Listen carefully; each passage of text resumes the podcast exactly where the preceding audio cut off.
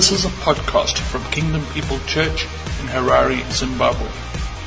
For more details, please go to www.kingdompeoplechurch.org. when I um, look at the goodness and the beauty of the congregation from where I'm standing. And by the way, you look so awesome from where I am. Uh, this, is, this is a prime spot to see such beauty uh, from spot. Where I was sitting, I was just seeing the wall, but now I can see lovely faces. My goodness. Give yourself a hand. I want to honor Pastor uh, Rob and Dr. Maggie Hollands, the shepherds of this great congregation, Pastor Tapeza and Esther uh, Masanganise, and all the elders uh, and the leadership uh, of this great church. I'm here with my wife and uh, our two boys and our niece. Uh, I, I wanted to place them in strategic areas to uh, push their amens uh, uh, with the congregation. Uh, I, I forgot to tell them. So you now know the cat is out of the bag. This is a phenomenal series, Gagging Jesus. It's an amazing series. When I was invited to take part, first I casually glanced at the topic. So I thought, ah, I was going to talk about bless you, bless you, bless, bless, bless. Talk about wealth, talk about. Then when I read it deep, I realized that really we're dealing with issues that Jesus said, but as the body of Christ, we're not too keen or too anxious to talk about them, or wish he never mentioned those things. And, and therefore, we lose out the essence of true discipleship. The salt melts away and we become useless because we've gone for the flamboyant, for the popular, and not really dealt with the issues that Jesus dealt with his disciples. That touched me. And I must congratulate the leadership of this great church to have boldly taken this subject and say, this is what we're going to shepherd the people. And not many churches will do that. We, we go for the popular. We go for, the, for, for, for, for what sells, for the, the latest, and, and uh, the anointing oil, the miracle money, and all that. And still, and yet leave the people thirsty and hungry for the truth of the Word of God. So it's an honor for me, really a privilege, to share this word uh, with you uh, on uh, Gagging Jesus, the series uh, that has been going on.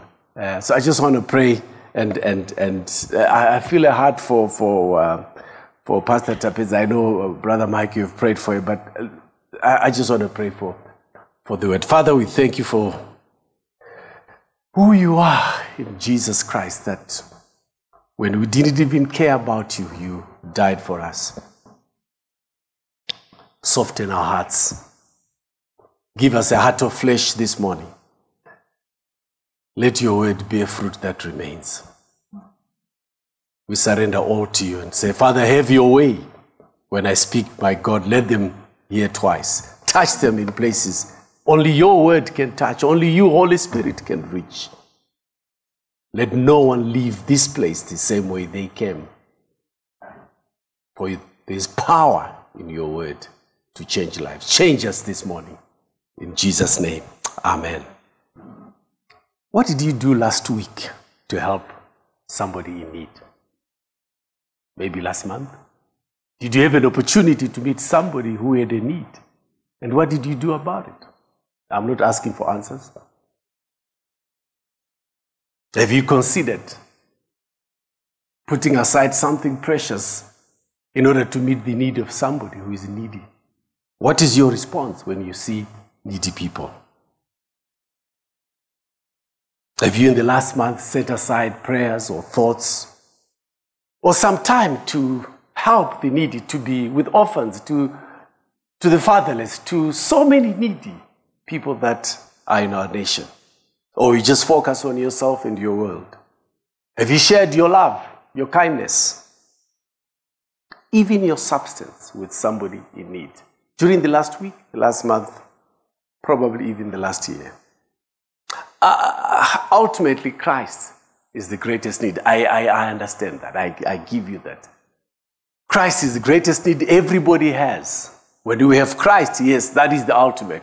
But there are other needs beyond receiving Christ, beyond the gospel, that even Jesus himself met and expects us as the body of Christ to meet. We see in the book of Matthew um, 11, verse 4 to 5, when the disciples of John went to Jesus to say, Are you the one who was sent? And Jesus' response was, Go and tell them that the blind see, the lame walk, the deaf hear, the dead are raised, the lepers are healed, and the gospel is preached to the poor. Over and above preaching the gospel, there were other needs that Jesus met, and he didn't make it a condition that you must be born again before I can help you.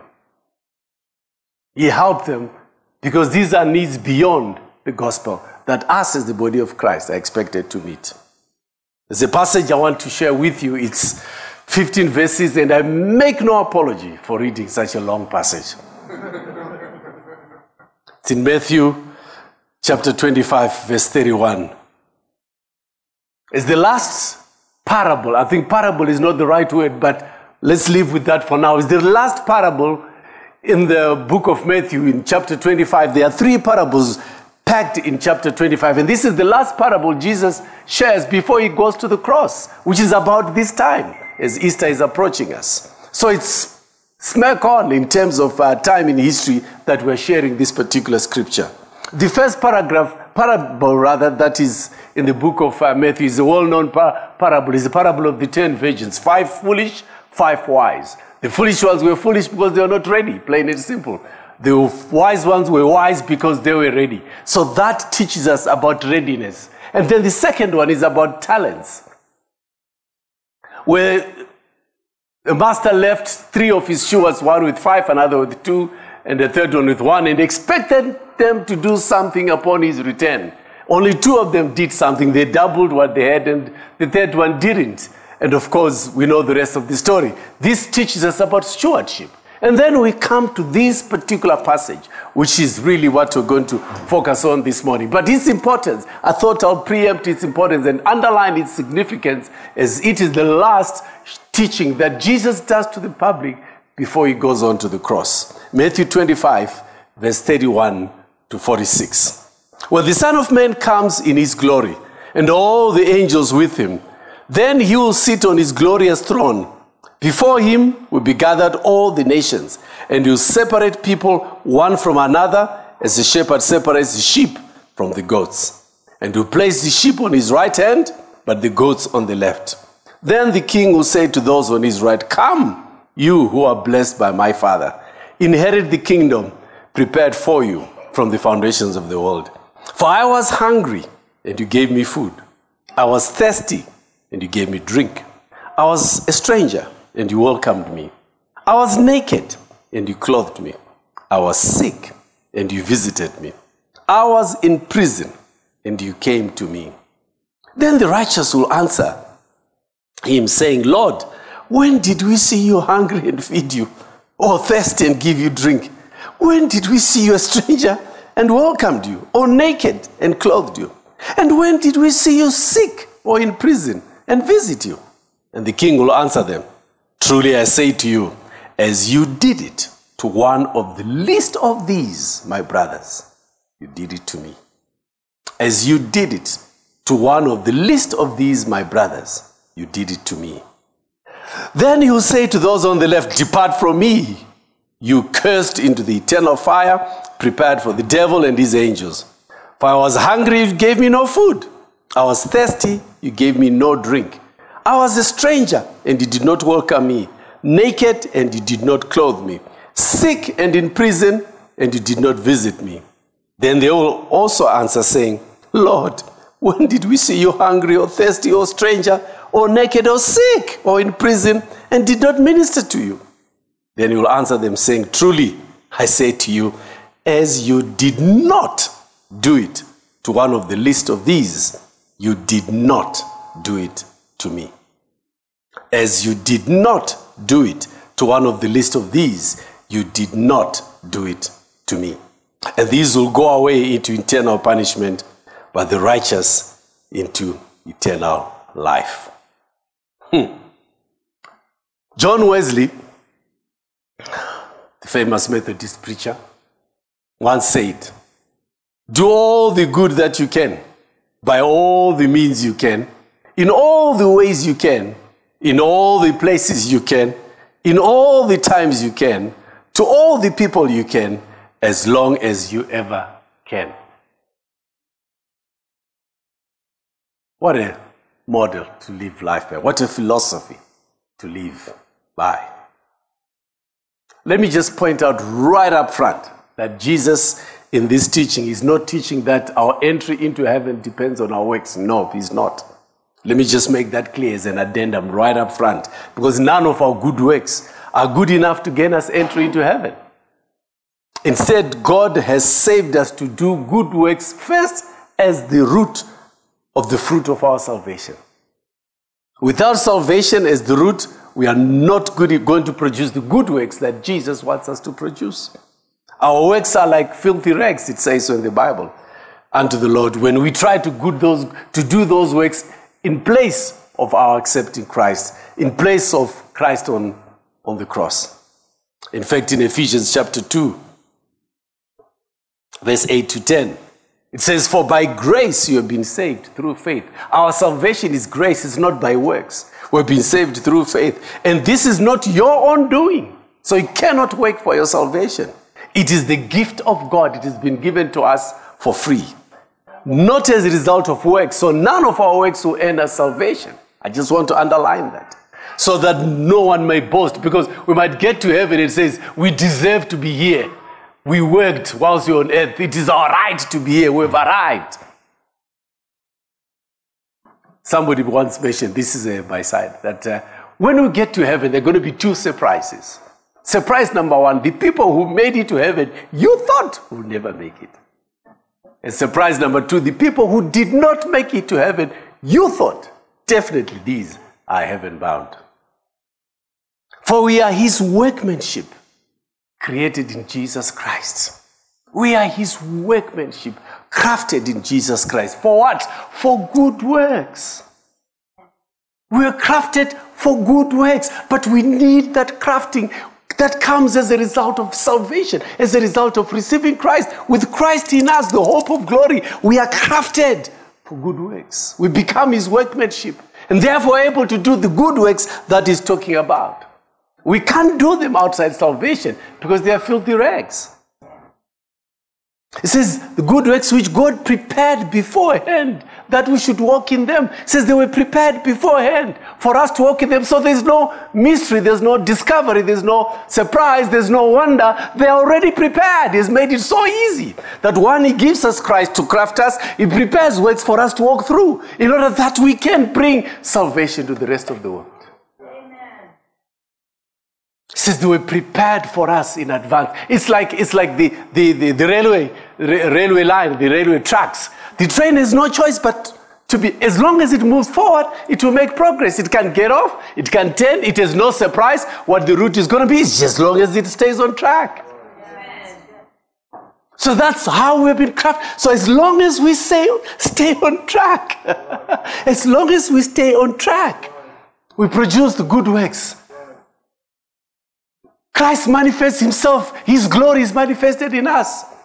Who he is becomes apparent, and the world clamors for us, begins to be thirsty. Why? Because we produce good works as a result of that craftsmanship.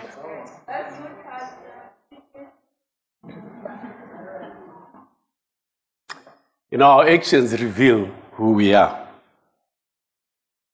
Really, our actions reveal who we are. A lot more than what we say it's our actions that reveal who we are. That is why sometimes in hiring people at a certain level, certain corporations will take you away from your familiar environment and let you mingle with people who are positioned to observe your conduct and your behavior. And the hiring decisions are made on the basis of how you held yourself in certain situations which were observed without you being aware. Because your actions reveal who you are, not your CV. Your actions reveal who you are. Not what you say, but your actions reveal who you are. How we treat the poor reveals what we truly think of them. How we treat the poor, it reveals really what we think of Jesus Christ. In the famous movie Eddie Murphy Coming to America, uh, it's a little old for a number of people that are around here. But for some of us, those are the golden oldies. In the movie Eddie Murphy Coming to America, Eddie Murphy, he, uh, he plays the role of the son of a famous and prosperous king in this kingdom.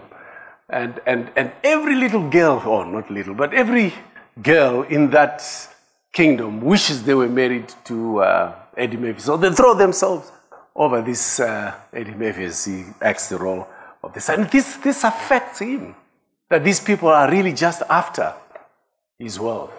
So he decides to go to America, hence coming to America, and disguises himself as a pauper. He poses himself as, as a poor man who actually has to live in very, very uh, uh, substandard conditions simply to find out if he can get true love. See, Jesus comes to us through people in need to reveal our hearts.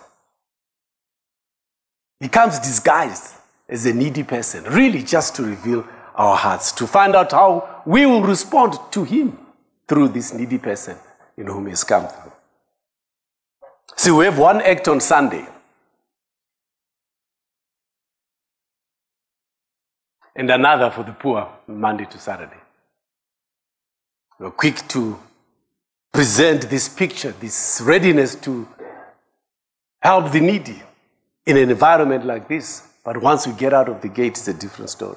I watched a, a, a clip, the very few times I watched ZTV, there was a clip uh, on there about these beggars who would, on a Sunday, go to these mega churches that had car parks four times the size of the church property itself, the church building itself, because of the prosperity. So wait at the gate expecting to get something. This is true, quoted here, I mean, captured here in Zimbabwe. And the reporter was asking the success of their endeavors and said, ah, these Christians, ah, you know, they, they drive their cars going in and uh, drive their cars leaving and uh, they don't even look at us. But Inside there, they, they are giving thousands of dollars, you know.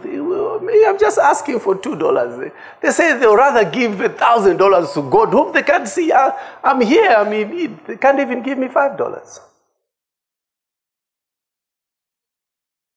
How we treat the poor reveals what to truly think of the gospel. Oh, yeah, we, we have several reasons we push back when it comes to giving to the poor famous one is that the poor do not deserve our help because they brought it upon themselves. You know, they didn't want to go to school or they did that. We have all the reasons justified why we shouldn't help them. I wonder what would have been our fate if Jesus had taken the same attitude about us. I can't help you. You brought it upon yourself. You loved sin, and therefore I'm leaving you alone. Another reason that the pure, the poor are likely to abuse my kindness. If I give them money, the, the street kids, they'll spend it on glue and get drunk and or, or on any other substance abuse. So I'd rather keep the money.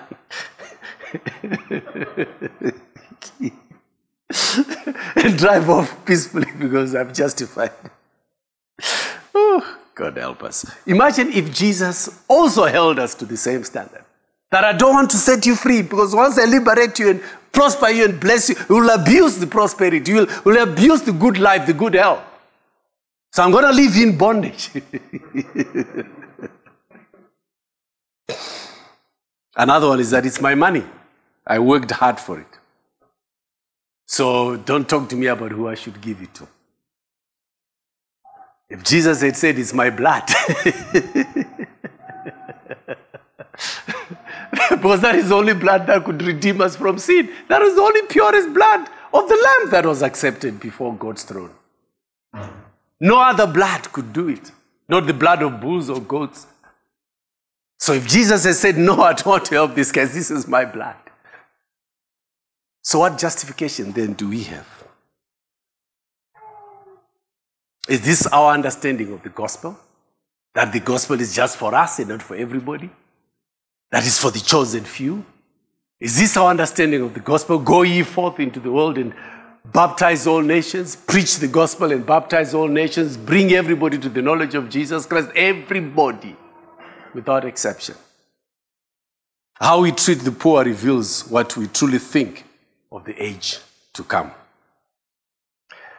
The, the goats in, the, in this parable, they clearly viewed themselves as believers. Because they also said, Lord, Lord. and they appeared very genuine about them not understanding how they didn't make it. It's just, where, where, where did we see you? They, they, their questions appear quite genuine. So, in, in their day to day lives, they were quite happy with what they were doing. They didn't see anything wrong with the attitude they took. You see, Jesus judges us not on our intentions, but on our deeds. If we love our money too much to give it away, then we're proclaiming that mm, we're not too sure about this age to come.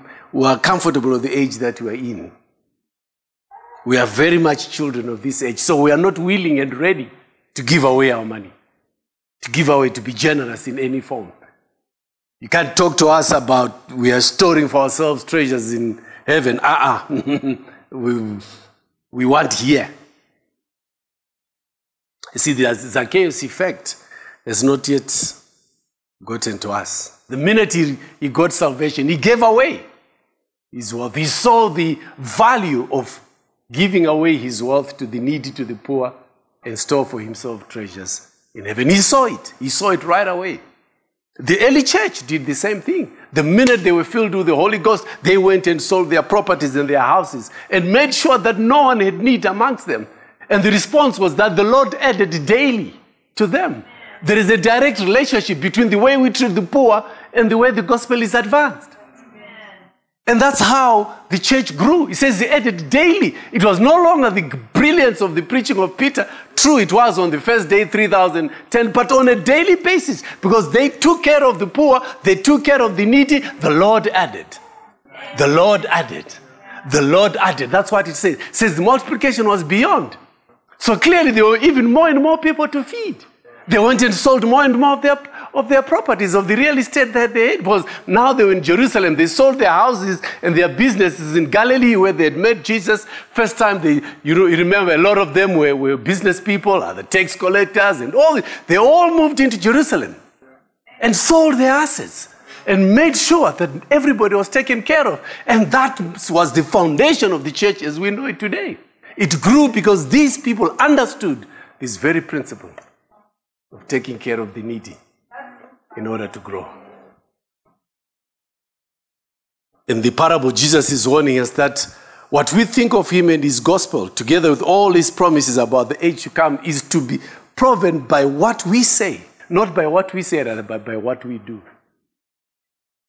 If we believe Jesus shed his blood for us, we should show it by the way we give to those in need we should view them as Jesus in disguise. The least of these, you did it to me. John Wesley is famous also for the way he measured his way of life and pegged it at 28 pounds per month. When he was in college, he decided all he needed was 28 pounds. You live on that. And sure enough, that first year he made 30 pounds and gave away 2 pounds. In the years to come, he made as much as 1,500 pounds. He gave away 1,472 and lived on 28 pounds. He understood that the advancement of the gospel was related to taking care of the needs of the needy. John Wesley, Methodist Church, as they say, the rest is history. There are only two groups of people sheep and goats. The distinction between sheep and goats is the fruit in Romans 2, verse 5 to 9.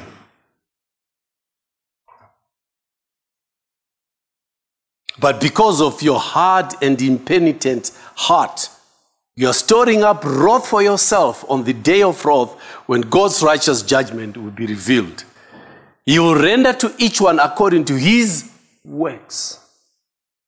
To those who by patience in well doing seek for glory and honor and immortality you'll give eternal life. But for those who are self seeking and do not obey the truth, but obey unrighteousness, there will be wrath and fury. There will be tribulation and distress for every human being who does evil, the Jew first and also the Gentiles, but glory and honor and peace for everyone who does good. I just want to deal with a few words there in the interest of time and move on. Says hardness. They were hard. There was a hardness of heart. They were stubborn. They were uncaring. They had a hard heart. They would see a needy person and pretend they can't see because their hearts were hardened. They, they, they, they had no care at all. They, they were not moved with compassion at all. Impenitent heart talks of unrepentant heart. Even if you brought that reality to them, they refused to change their ways. They refuse to see it any other way. It says these are treasuring up, they are storing up wrath for themselves for the day of judgment. Every act is a storage of wrath uh, on the day of judgment. So these acts that every time we, we harden our hearts, every time we, we, we, we are unrepentant, every time we, we ignore the needs, we are storing for ourselves wrath. But for the children of God in verse 7, those, those who by patience in well doing seek for glory, says patience in well doing, patience in well doing. To cheerfully persevere, to patiently endure and keep doing it and keep going. I know the situation in Zimbabwe, I live here. But can I tell you that are, we are far better off than a lot of people in the world? Actually, just by looking at our surroundings and the glory on your faces and the cars that are in the car park and the cell phones on your laps, you are above, you're on the top 10% of wealth in the country, in the world. The top 10% bracket, that's where you are. You see, you've got rich man's problem. When you've got no coverage with your cell phone, that's a rich man's problem. when you can't find fuel in Total, that's a rich man's problem. When there's only brown bread in the supermarket, that's a rich man's problem. when you can't find your 2% milk, that's a rich man's problem. It says, but the Christians, they, they, they endured, they were patient. The Bible says, by their fruit you will know them. It is by fruit, my brothers and sisters. It matters what we do. It does matter. Famous scripture in Galatians chapter 6, verse 10 says, Do not be deceived. Do not be deceived. God is not mocked. For whatever one sows, that he will also reap.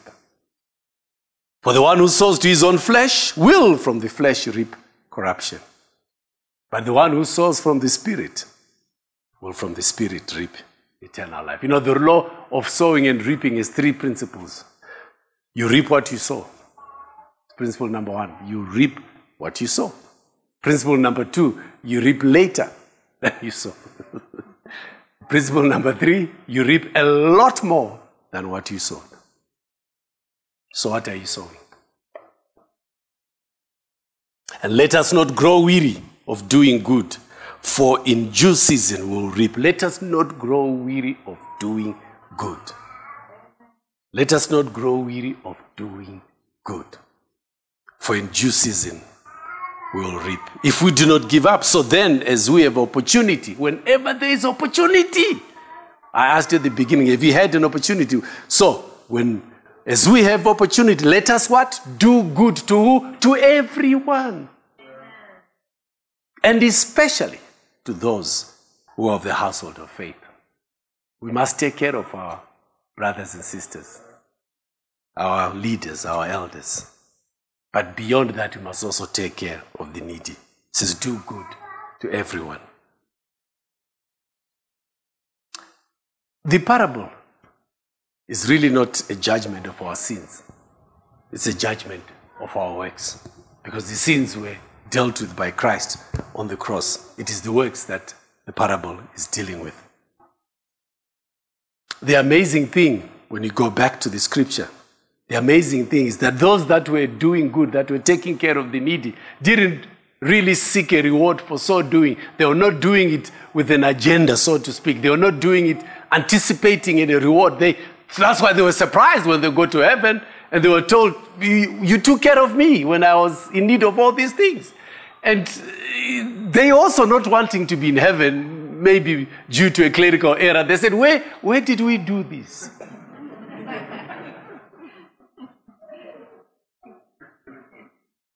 Where did we do this?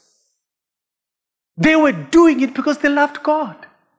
They were doing it not because they were seeking a reward. They were doing it because they loved God. Why? They were working through the works that were crafted by His craftsmanship, the works prepared for them to do good. That's what they were working through. And therefore, when they arrived in heaven, they were surprised because, of course, it wasn't of their doing. Jesus had prepared those works. That path had been prepared before they were born again. That once you're born again, you are crafted, this is the path you should walk. They walked the path just like the train. And therefore, when they arrived in heaven, they were being congratulated for having done what was natural unto them because of how they were crafted. So they begged to understand. That's how genuine they are. They didn't say, oh, you know, let's keep quiet. We're already here. Who knows here? We're here. Just keep quiet. No. I said, why did we know this?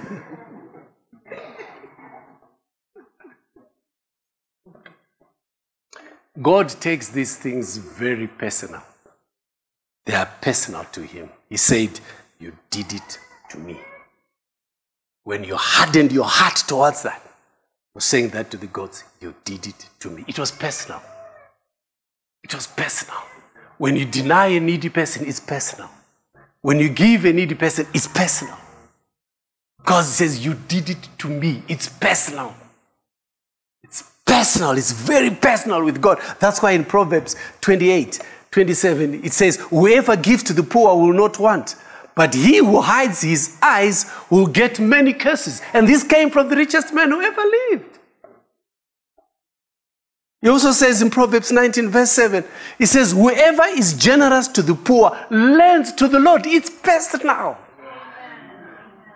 It says, When you're generous to the poor, you're lending to me. It's personal. It's personal. It says, And I'll repay him for his deed.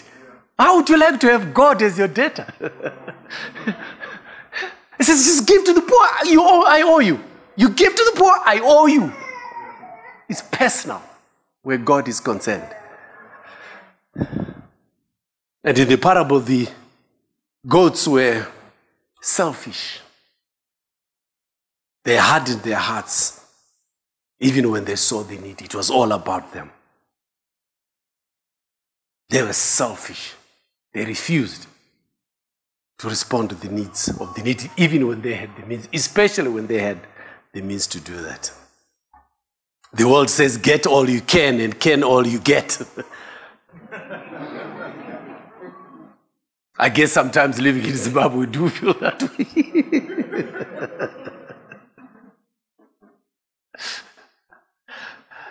but the Word of God teaches us. But the Word of God teaches us to do good and not be weary. It matters to the Lord how we treat others, especially the poor. Are you taking care of those in need in your sphere? Your natural and spiritual parents, brothers, sisters, relatives, those that are not as well off as you are are not as better off as you are, are desperately needy. Are you taking care of them? See, whenever you do that, you touch the heart of God.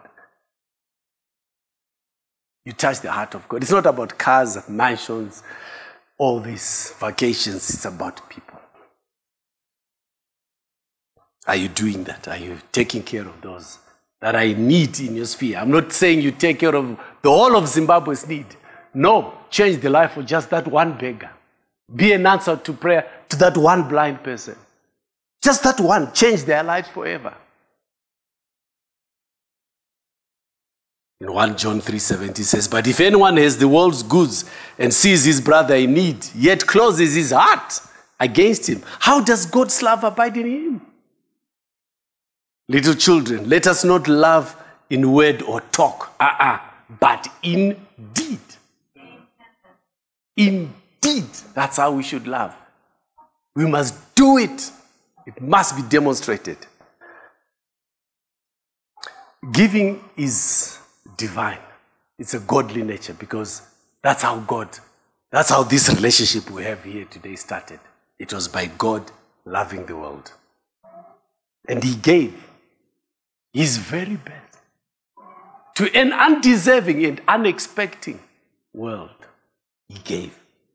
So the minute you gave, you, assume, you start giving, you're assuming the divine nature of God. The character, if I can loosen that word, the character of God begins to manifest in you because God gave. Because God gave. Every act of giving is demonstrating the nature of God in you. When they say you'll have treasures in heaven, what, what does that really mean? Treasures in heaven, treasures in heaven. What does that really mean? That you store for yourself treasures in heaven when you do certain things. It can be cars, because no one is driving in heaven. Everybody's got a private plane. You know, eh, you're all flying. So no one needs cars. It can be houses. Because Jesus said, I'm going to make, in my father's house there are many mansions. I'm going to mansions, not houses. Mansions. So it can't be houses, treasures in heaven. It can't be cash. Can't be bond notes. because there's no need. Cash arises as a result of need. There's no need in heaven. Everything is on the house. So it can't be cash. It can be gold or precious minerals because gold is the road. That's what they use for tar. And Diamonds and pearls are the gates. so it can't be any of that. So, what is this treasure in heaven? It's people. It is people. The treasure in heaven is people. When you touch people, you have treasure in heaven for you. That is true riches. It is about people. Jesus came down to die not for houses, not for cars, not for vacations, not for fed bank balances. He came to die for people. And that's what he considers. So when you reach out to the needy, you are in God's sphere. You are now in his backyard. This, it's, it's, it's, it's personal. It matters to him personally because it's about people. True riches are about how we affect people. That's true riches. When you respond to the needy, when you take care of those that I need. It's about people. May God richly bless you in this series. Amen. You have been listening to a podcast from Kingdom People Church in Harare. For more details, please go to www.kingdompeoplechurch.org